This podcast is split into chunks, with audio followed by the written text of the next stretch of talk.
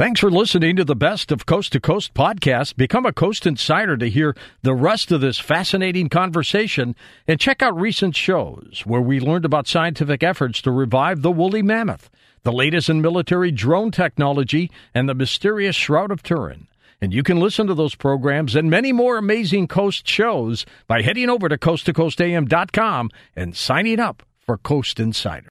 Now, here's a highlight from Coast to Coast AM on iHeartRadio. Tell me about the in the research an unidentified or identified piece of wreckage from something. What was that?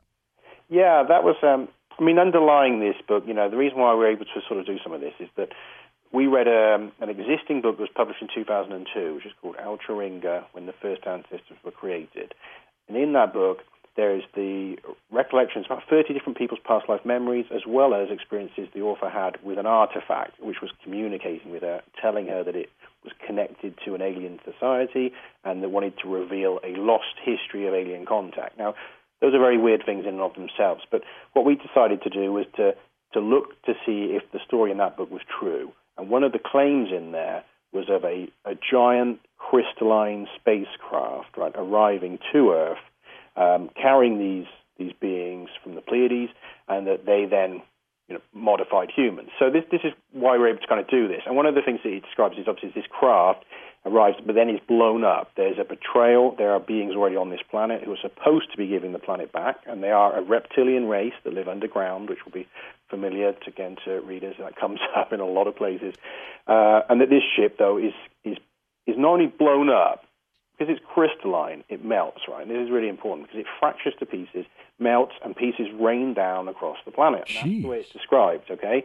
And this is 50,000 beings on, on, on a kilometer wide ship. So we're talking of enormous. It's, it's a city, it's a flying city. Absolutely, a flying city. The idea is that they've come to colonize.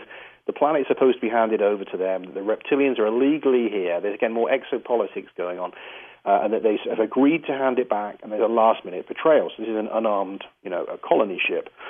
These beings, some of them survive. A few small ships. From what I understand, three small ships come down in Australia near to Gosford, which where the Gosford glyphs are, which people may know. These Egyptian hieroglyphs in in Australia. Uh, at this site, and basically, what we decided is we thought, well, hang on a minute, you know, if this is a real event, then perhaps, you know, hope beyond hope, some of the material from this giant craft may have survived, right? So I thought, well, if we're looking for, we, we know we need to find some sort of melted quartz crystal type material. That's the way the ship's described.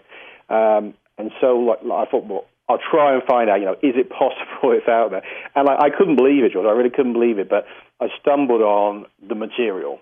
Uh, it turns out that it clusters mainly in South Australia, which is no surprise because the site of Gosford, where these crafts are said to have come down, is also in South Australia. Uh, and what it is is a material that's 80%, about 80% melted quartz crystal that has rained down. Uh, there's a scientific mystery, and this is a totally anomalous substance. And the reason for that is because it only occurs once in the history of our entire planet. So that's the first red flag.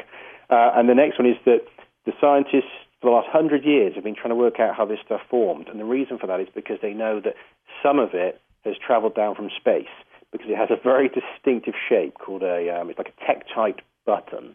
And tektites are, are melted, like melted material, usually from comet impacts. There's only five strewn fields in the planet, so they're rare anyway. But this one is unique because they said the material, it appears, and this is a NASA study, says the material seems to have been superheated, turned into a liquid, then froze into spheres. Right. The first thing I thought is, well, there's only one place where liquid turns into a sphere, and that's space. That's right. Uh, and the only place I know of cold enough to freeze liquid glass instantly is space. So, and then this material came down and it melted, going through the atmosphere, and formed these unique shapes that looked like the landers from NASA rockets, the old, um, you know, the ones back in the sort of 60s and 70s. These the, the, the front part of the craft. So if you imagine that, it's almost a UFO almost shaped object, uh, that these things then rain down onto the ground. And the thing is, the dating is 780,000 years ago. So I'm looking at it thinking, you know, this is insane. You know, I can't really be looking at the remnants of a crystalline ship blown up over Australia, exactly as described in these past life memories. Um, and that there's a genuine scientific mystery, you know, an anomaly where even NASA have failed to come to a conclusion of how this material formed. Because how do you have a comet that hits, throws material back up into space, you know, up to 60 miles odd into space, and then it comes back down again? And also, it would have to be liquid when it was in space to form these spheres. So there's been this head scratching by leading academics for decades. Uh, and I looked and I thought, well, if it was a kilometre size, and as you say, a kilometre sized object is what they think is responsible for this material. And the only way to explain it is, is a crystalline object exploding in space and then these spheres raining down across Australia. So it was that that crazy, you know, to actually say, I think, oh my God, this is the wreckage as described. And so, yeah, we've literally identified that. And it matches the date of the modification of the humans at 780,000 years ago with these first proto Homo sapiens splitting away from what is probably Homo erectus along with Neanderthals and Denisovans.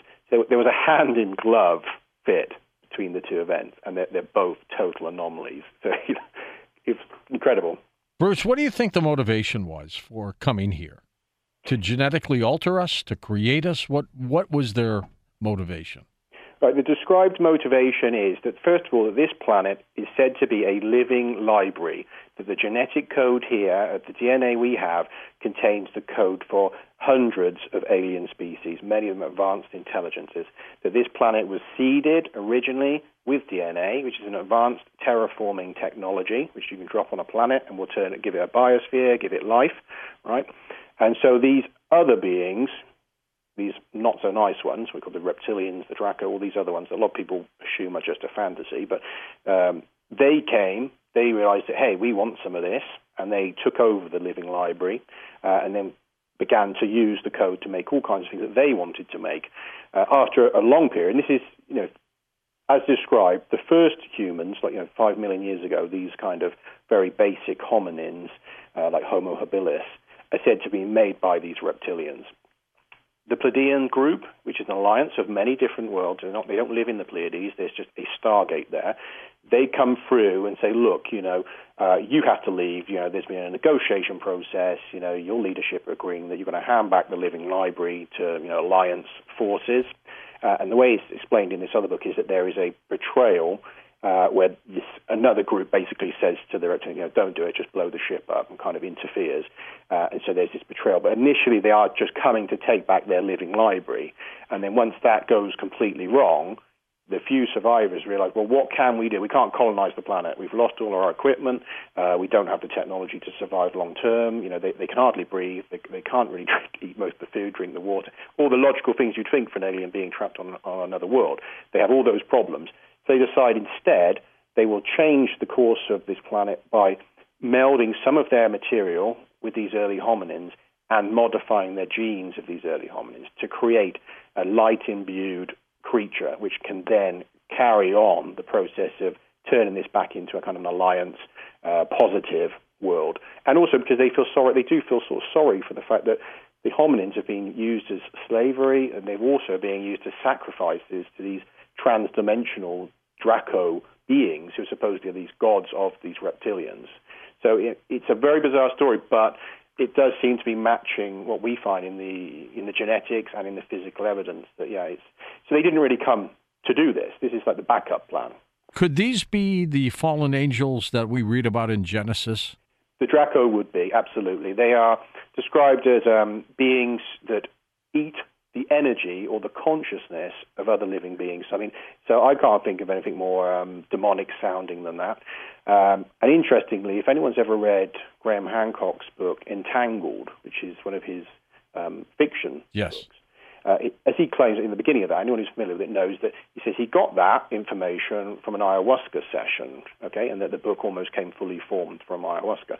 And the interesting thing about that is you look in it, there's a blue lady, and the blue people are the uh, one of the Pleiadian groups that we work. They're the ones that have communicated with us, and they they have in there. He has a character, Sulpa, which is a reptilian, crocodile-faced, demonic creature, which takes human form some of the time to mislead people, and then it comes out of its body and consumes the souls of dead people. Uh, and this is given to him from ayahuasca, and this is exactly what um, is described basically in this other book, which is from 2002, long before his work, uh, saying the same thing that these other Draco are a crocodile faced beings that are transdimensional and that eat the souls of people, and that they have been at war with the Pleiadian Alliance for a very long time, uh, and that they created the reptilians who consider them to be their gods. So there's a yes, an absolute correlation. And I would say that some of the Pleiadian Alliance beings are also sometimes mistakenly included in the angel category. I mean, I'm sure there. To me, I'd say there are higher beings which are truly angelic, but there's also aliens that have been very helpful and that are sometimes included in that pantheon of angels. You know, and on the flip side, you've got these, you know, these Draco, who I would personally consider to be demonic. I would say the tall greys. They, they sound devilish. I, yeah, absolutely. And when you read about, you know, the descriptions in biblical text, you know, usually it is a, a kind of dragon or reptilian or serpent type description, and not just in biblical text. You know, you find that in the, you know, the Sumerian. You find that uh, among, you know, in the Afri- uh, in the old African tradition. I mean, it's a kind of a global tradition that there are demonic reptilian type entities that feed on people. Um, and, and, that is really uh, universal. And so that is actually part of the story. It's very well explained, actually, when you start to to put these pieces together. You see, yeah, this is actually it makes sense. And the reason why the Pleiadians are kind of interested here is that they are essentially pushing back the uh, these demonic kind of forces of the, the Draco and their creations. And so this world is being taken back into like Pleiadian alliance control, which is an alliance of many, many beings that are all coming from a wormhole in the Pleiades star cluster. And I want to sort of clarify that because people often assume that the Pleiadians live in the Pleiades. They don't live in the Pleiades. Right? These are many different types of beings that just come here via that Pleiades gateway.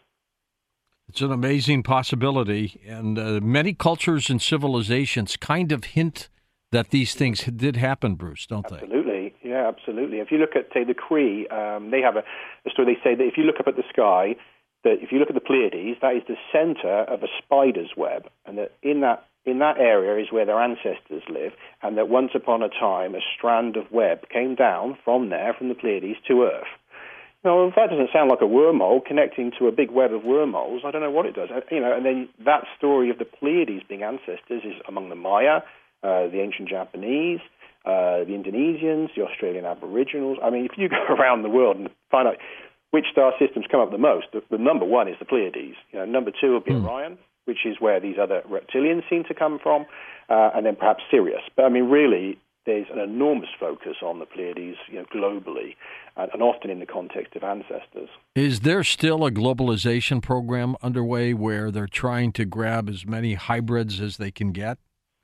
There is still a program underway, and in my understanding, what we have, in fact, is ongoing contact. Firstly, with the this Pleiadian alliance, but it's a bit unrecognizable to most people because if you're not one of those that experience paranormal phenomena or contact or UFOs, you know, you might just think all of this is just you know, nonsense or something. But obviously, there's thousands of people that are having contact, and in many cases, they are beings that are either Pleiadian, you know, or as I say, that alliance, who have made it quite clear that they are interested in helping us. But unfortunately, our leadership is working with the opposite side, with these Orion beings, uh, and seem very hmm. much you know interested in receiving the technologies, and you know, and that's put us in a really precarious position. For, from my understanding, what did we have to give up for that kind of relationship? Well, absolutely. You know, I, I think that we've had to basically walk into a situation where we're almost you know food for the Draco, and you know. oh, great and in a, in a terrible position because the beings that want to help us, if they tried to do anything along the lines of, say, a landing on the White House lawn or anything at all, they look like they're invading. It will be spun as that they are invading, and that therefore there'll be open conflict. That them, you know, the leadership and their allies will be able to say, "Well, look, these are the invaders." So they're in this position where they they are nearby, but they cannot directly come and intercede until we remove this relationship with these other beings, which is the problem that we have right now is that yeah, all these black projects are not working with the right side, and we're in a, a, a terribly vulnerable position until we throw them out and ask for the you know the good guys to form a direct relationship with us. Listen to more Coast to Coast AM every weeknight at 1 a.m. Eastern, and go to coasttocoastam.com for more.